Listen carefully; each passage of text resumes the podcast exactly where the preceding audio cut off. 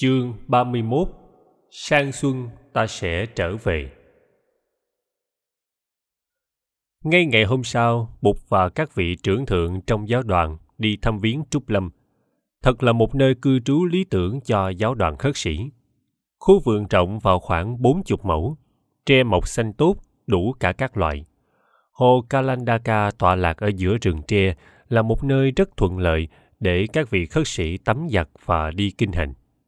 Tre rất nhiều, những chiếc thảo am có thể được dựng lên trải rác để làm chỗ cư trú cho các vị đại đức lớn tuổi. Các vị đệ tử lớn như Kondana, Kassapa, Sariputta, vân vân đều rất hoan hỷ. Họ hợp nhau lại và hoạch định cách tổ chức trúc lâm thành một tu viện có quy củ. Bục dậy. Mùa mưa không tiện lợi cho sự du hành. Các vị khất sĩ cần có nơi an cư trong mùa mưa để cùng tu học với nhau. Như vậy họ tránh được sự ướt át và dẫm đạp lên trên các loại côn trùng thường bò ra đầy dãy. Tôi muốn mỗi năm cứ vào đầu mùa mưa, các vị khất sĩ phải tìm nơi an cư tu học với nhau, khỏi phải đi du hành đây đó. Trong ba tháng ấy, thiện nam và tín nữ có thể mang thực phẩm tới cúng dường tại các trung tâm an cư và mỗi ngày họ sẽ được các vị xuất gia chỉ dạy về đạo lý tỉnh thức. Truyền thống an cư được thiết lập, chỉ còn 15 hôm nữa mùa an cư được bắt đầu. Dưới sự điều khiển của Đại đức Mogalana, các vị khất sĩ trẻ tuổi đã dựng lên một tịnh xá nhỏ cho Bụt và nhiều tịnh xá nhỏ khác cho các vị khất sĩ trưởng thượng hoặc lớn tuổi. Tất cả đều được làm bằng tre, tranh và bùn đất. Tịnh xá của Bụt tuy nhỏ nhưng rất xinh xắn. Phía sau tịnh xá có một bụi tre vàng rất đẹp. Bên trái tịnh xá cũng có một bụi tre thật xanh tươi và cao. Bụi tre này cho Bụt rất nhiều bóng mát. Thầy Nagasamala đã đóng cho Bụt một cái chõng tre để người nằm nghỉ. Người cũng ngồi thiền trên đó. Thầy lại còn kê cho Bụt một vại nước ở phía sau tịnh xá để người có chỗ rửa mặt và tay chân. Thầy Nagasamala là một vị khất sĩ trẻ. Trước đây thầy đã từng là đệ tử của Đại đức Uruvela Kasaba khi Đại đức còn chưa xuất gia theo Bụt. Từ ngày dọn về tu viện Trúc Lâm, thầy Nagasamala được Đại đức Kasaba tiến cử lên Bụt để làm thị giả cho người. Đại đức Sariputta đã tiếp xúc với một vị cư sĩ ở thành Vương Xá và vị cư sĩ này đã đem cúng dường tu viện Trúc Lâm một chiếc chuông đồng. Đại Đức đã cho treo chuông gần hồ Kalandaka dưới một cành cổ thụ. Tiếng chuông báo hiệu giờ giấc tu học trong tu viện và trở thành hiệu lệnh cho tất cả tăng đoàn. Buộc vậy mỗi khi nghe tiếng chuông, tất cả mọi người đều phải theo dõi hơi thở và thực tập chánh niệm. Tiếng chuông như vậy không chỉ có tác dụng thông báo giờ giấc mà còn có tác dụng nhắc nhở mọi người trở về với chánh niệm nữa các vị đệ tử cư sĩ của Bụt ngày nào cũng có lui tới Trúc Lâm để giúp đỡ công trình kiến thiết tu viện. Họ được Đại Đức Kassapa cho biết là ngày trăng tròn sắp đến, tăng đoàn sẽ bắt đầu an cư tu học tại Trúc Lâm. Đại Đức nói, đây là một dịp để các vị khất sĩ được thực tập đạo giải thoát trực tiếp dưới sự hướng dẫn của Bụt. Họ sẽ có nhiều thì giờ học hỏi và thực tập hơn trong mùa an cư đồng thời, họ cũng tránh được sự dẫm đạp lên các loại côn trùng, thường xuất hiện rất nhiều vào mùa mưa trên các con đường, nhất là những con đường thôn giả. Trong thời gian 3 tháng an cư của các thầy, quý vị có thể đem thức ăn tới cúng dường bột và tăng đoàn. Quý vị có thể họp nhau để tổ chức việc cung cấp thực phẩm cho tăng đoàn. Như thế thì sẽ không có ngày nào thức ăn bị dư hoặc bị thiếu. Tất cả các vị thí chủ dù là người nghèo khổ nhất và chỉ có thể cúng dường một vài chiếc bánh chapati, cũng đều được mời ở lại để nghe Bụt hoặc một vị cao đệ của người thuyết pháp. Mùa an cư sẽ đem lại nhiều tiến bộ cho sự tu học của tăng đoàn, cũng như là của các vị đệ tử tại gia. Đại đức Kassapa lãnh đạo tăng đoàn rất giỏi, mà tổ chức giới cư sĩ cũng giỏi. Thầy đã hội hợp với những vị thí chủ của tu viện và đã giúp cho họ điều hợp việc cúng dường và hỗ trợ tu viện. Các vị khất sĩ, ngoài áo ca sa, bình bát và nệm ngồi thiền, còn được cúng dường một chiếc khăn lau mặt và một chiếc lọc để lọc nước uống nữa. Ngày an cư đã đến và thời khóa tu học do các vị trưởng thượng ấn định đã được tăng đoàn chấp hành theo một cách nghiêm chỉnh. Buổi sáng vào lúc đầu canh tư đã có chuông báo thức. Sau khi rửa mặt, các vị khất sĩ bắt đầu thiền tập ngay tại chỗ của mình. Mọi người thực tập thiền tọa và kinh hành nhiều lần cho đến khi mặt trời đã lên tới đầu ngọn tre. Sau đó lại giờ đi khất thực. Đại chúng chỉ nghĩ đi khất thực vào những ngày có thí chủ cúng dường thực phẩm đầy đủ cho tu viện. Vào những ngày này, các vị khất sĩ có thể sử dụng thị giờ buổi sáng để đi tìm y chỉ sư của mình mà học hỏi thêm giáo lý và tham vấn về những điều mình chưa nắm vững trong lĩnh vực giáo nghĩa cũng như trong lĩnh vực thực tập. Y chỉ sư là một vị khất sĩ đã đạt tới nhiều tiến bộ trên con đường học hỏi và hành trì. Các vị đại đức như Kondana Asaji, Kassapa, Sariputta, Moggallana, Bhattiyya, Pappa, Mahanama, vân vân đều là những vị y chỉ sư lớn. Mỗi vị phụ trách hướng dẫn năm 60 vị khất sĩ mới học. Có những vị y chỉ sư hướng dẫn 10 vị, có vị hướng dẫn 20 vị, có vị hướng dẫn 30 vị. Vị khất sĩ mới học nào cũng có y chỉ sư của mình. Đó là người huynh trưởng trong đạo mà mình cần nương tựa vào để học hỏi. Đại đức Kassapa đã cùng với Đại đức Sariputta làm công việc phân phối này rất kỹ lưỡng trước ngày an cư. Vào đầu giờ ngọ, các vị khất sĩ đều đã có mặt tại tu viện. Họ mang bát đứng thành từng hàng dài ở sân cỏ bờ hồ. Sau khi đã được cúng dường hoặc đã san sẻ thực phẩm xin được cho nhau, mọi người ngồi xuống bãi cỏ và bắt đầu thọ trai trong im lặng. Buổi trai phạn hoàn tất vào cuối ngọ. Mọi người quay quần bên bục có khi người giảng dạy cho các vị khất sĩ và các vị cư sĩ được dự thính. Có khi người giảng dạy cho các vị cư sĩ và các vị khất sĩ dự thính. Lại có những buổi giảng dạy cho thiếu nhi và tất cả những người lớn tuổi của cả hai giới xuất gia và tại gia dự thính. Thường thường trong các buổi giảng cho trẻ em, Bụt hay dùng những chuyện tiền thân.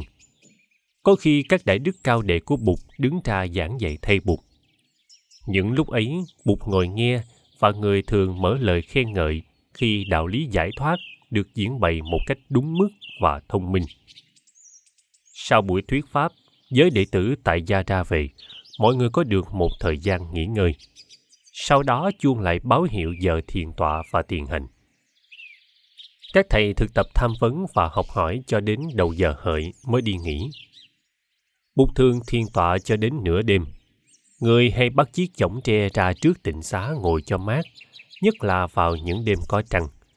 Mỗi buổi sáng khi thức dậy, người ưa đi thiền hành. Người không cần ngủ nhiều giờ như các vị khất sĩ trẻ tuổi. Đại đức kasapa cũng thức rất khuya để thiền tập. Vua Bimbisara rất siêng năng đến Trúc Lâm để thăm Bụt và tăng đoàn. Vua không đem theo hàng trăm người như lần đầu đi gặp Bụt ở rừng kè. Những lần đi thăm Bụt ở Trúc Lâm – vua chỉ đem theo hoàng hậu Vedehi và thái tử Ajatasattu. Có khi vua đến một mình để xe tứ mã và quân hậu phía ngoài tu viện. Vua đi bộ vào tỉnh xá của vị đại sa môn. Có một hôm thấy các vị khất sĩ ngồi trong mưa để nghe giảng. Vua bạch với Bụt xin xây cất một pháp đường, trong đó chư vị xuất gia có thể thọ trai và nghe pháp. Được sự chấp thuận của Bụt, Pháp đường được xây dựng ngay sau cuộc viếng thăm của vua. Pháp đường không những che mưa nắng cho trên một ngàn vị xuất gia, mà còn che mưa nắng được cho khoảng một ngàn vị đệ tử cư sĩ nữa. Từ hôm Pháp đường được xây dựng xong, đời sống của tu viện đã bắt đầu có đủ tiện nghi. Bụt đưa vua vào thăm tịnh xá bằng tre của mình và mời vua ngồi thử trên chiếc trống tre của Bụt. Thầy thị giả của Bụt cũng đã đóng cho Bụt hai chiếc ghế bằng tre để Bụt tiếp khách một hôm, Bụt mời vua ngồi chơi với Bụt trên những chiếc ghế tre đặt trước tịnh xá. Sau một hồi đàm đạo, vua tâm sự. Trẫm có một đứa con trai khác mà Bụt chưa gặp. Trẫm rất muốn nó và mẹ nó tới thăm ngài. Thưa Thế Tôn, mẹ nó không phải là Hoàng hậu Vedehi. Mẹ nó tên là Ambapali. Nó tên là Jivaka, năm nay 16 tuổi. Mẹ nó cư trú tại Vesali, phía bắc thành phố Pataliputta. Ambapali không ưa đời sống chật hẹp trong cung cấm.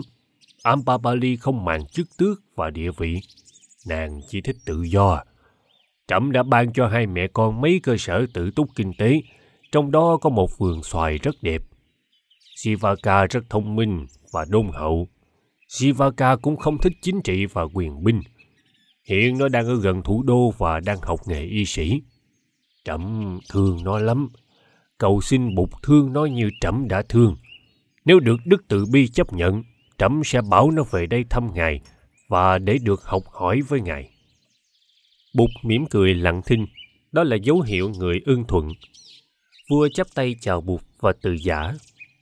Một buổi chiều hôm nọ, có hai người khách đặc biệt tới viếng Bụt ở tu viện Trúc Lâm. Hai người ấy đến từ quê hương của Bụt, Kindo Kapila Fatu. Đó là Kaludaji và Channa. Kaludaji là bạn học từ thuở bé của Bụt và Channa là người ngày xưa thường đánh xe đưa Bụt đi. Cuộc gặp gỡ này làm ấm cả Trúc Lâm tịnh xá. Bụt xa nhà đã 7 năm và người rất muốn được nghe tin tức nhà. Người hỏi thăm Kaludaji về phụ vương, hoàng hậu Yasodhara, Nanda, Sundari, Nanda, Rahula và tất cả những người thân thuộc. Kaludaji tuy còn rất khỏe, nhưng nét mặt đã dạng dày gió bụi. Channa thì đã già hẳn đi. Hai người được bục tiếp chuyện rất lâu trước túp lều tranh của người. Kaludaji đã có chức tước quan trọng trong triều và đã trở nên một trong những người phụ tá thân tín của vua Suddhodana. Ông nói là tin bục thành đạo và đang hàng hóa ở vương quốc Magadha đã được chuyển về Kapila Vatu liên tiếp từ hai tháng nay. Ai nghe tin này cũng mừng rỡ. Mừng rỡ nhất là vua, hoàng hậu và Gopa. Khi nguồn tin đã được liên tiếp xác nhận, vua đã ủy thác cho Kaludaji đi mời Bụt trở về quê hương. Kaludaji rất sung sướng được vua giao cho trách vụ này. Ông để ra ba hôm để chuẩn bị chuyến đi, và suốt cả mấy đêm ông không ngủ được vì náo nức trong dạ. Ông đã qua thăm Yasodhara để trình bày với phu nhân về chuyến đi. Phu nhân mừng rỡ và đề nghị cho Channa đi theo. Khi được báo tin là sẽ được cùng thượng quan Kaludaji đi mời buộc, Channa đã mừng rơi nước mắt. Hai thầy tớ đã đi gần một tháng mới tới được tu viện Trúc Lâm. Theo lời Kaludaji thì sức khỏe phụ vương đã có phần suy giảm. Ngài vẫn còn sáng suốt và hiện nay Ngài có đủ người phụ tá giỏi trong công việc triều chính. Hoàng hậu Gotami vẫn còn rất tráng kiện. Hoàng tử Nanda đã lớn và đã đính ước với một tiểu thư con nhà dòng dõi tên là Kanjani. Nanda rất đẹp trai và rất ưa chân diện, nhưng tính tình không được cương nghị cho mấy. Sundari Nanda, em gái Bụt, đã trở nên một cô thiếu nữ kiều diễm. Phu nhân Yasodhara thì từ ngày Bụt đi đã bỏ hết mọi đồ trang sức. Bà ăn mặc rất giản dị. Bao nhiêu vật quý giá trong cung, bà đã cho đem bán hết để lấy tiền giúp vốn cho những gia đình túng quẫn nhất ở các xóm nghèo. Nghe nói Bụt mỗi ngày chỉ ăn một bữa, bà cũng bắt đầu mỗi ngày chỉ ăn một bữa. Bà vẫn còn làm việc từ thiện xã hội như xưa với sự góp sức của Hoàng hậu Gotami. Rahula đã trở thành một cậu bé 7 tuổi xinh đẹp, mạnh khỏe, hai mắt đen lấy, thông minh và quả cảm. Rahula rất được ông nội và bà nội cưng quý cương quý không khác gì cương quý Siddhartha ngày xưa. Những điều Kaludaji đã nói được người đánh xe Chana xác định. Bụt ngồi nghe và cảm thấy rất ấm lòng. Cuối cùng, Kaludaji hỏi Bụt chừng nào người có thể lên đường trở lại quê hương. Bụt nói, đầu mùa xuân tôi sẽ về. Bây giờ là đang mùa mưa, việc du hành đã trở nên không thuận lợi. Với lại trong số 1.250 vị khất sĩ, có rất nhiều vị còn non yếu trên con đường thực tập. Sau mùa an cư này, họ sẽ vững vàng hơn và tôi có thể an tâm hơn để ra đi. Kaludaji, bạn hãy ở lại đây chơi một tháng. Channa cũng vậy. Sau đó các vị có thể về nước và báo tin cho phụ vương ta hay là đầu mùa xuân ta sẽ lên đường trở lại quê hương. Kaludaji và Channa lưu lại tu viện Trúc Lâm như người khách. Họ làm quen với các vị khất sĩ. Họ thấy được nếp sống thanh tịnh, an lạc của người xuất gia. Họ thấy được ảnh hưởng của đạo giải thoát trên tâm hồn và trong nếp sống hàng ngày của người xuất gia. Kaludaji ngày nào cũng được gần Bụt. Ông quan sát Bụt rất kỹ. Ông thấy được sự thảnh thơi, màu nhiệm của Bụt. Con người này đã đạt tới chỗ không còn mong muốn hay tìm cầu một cái gì khác nữa. Bụt như một con cá thảnh thơi trong nước, như một đám mây thảnh thơi trên trời. Người hoàn toàn an trú trong hiện tại. Cái nhìn và nụ cười của Bụt chứng minh rằng Bụt đã đạt tới tự do tuyệt đối của tâm linh.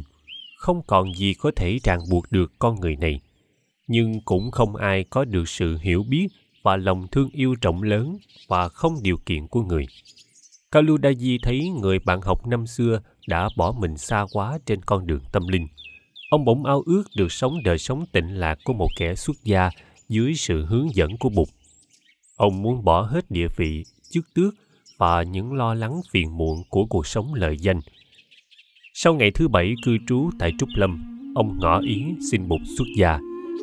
Bụt hơi tỏ vẻ ngạc nhiên, nhưng người đã gật đầu ưng thuận. Channa là người hậu cận rất trung thành.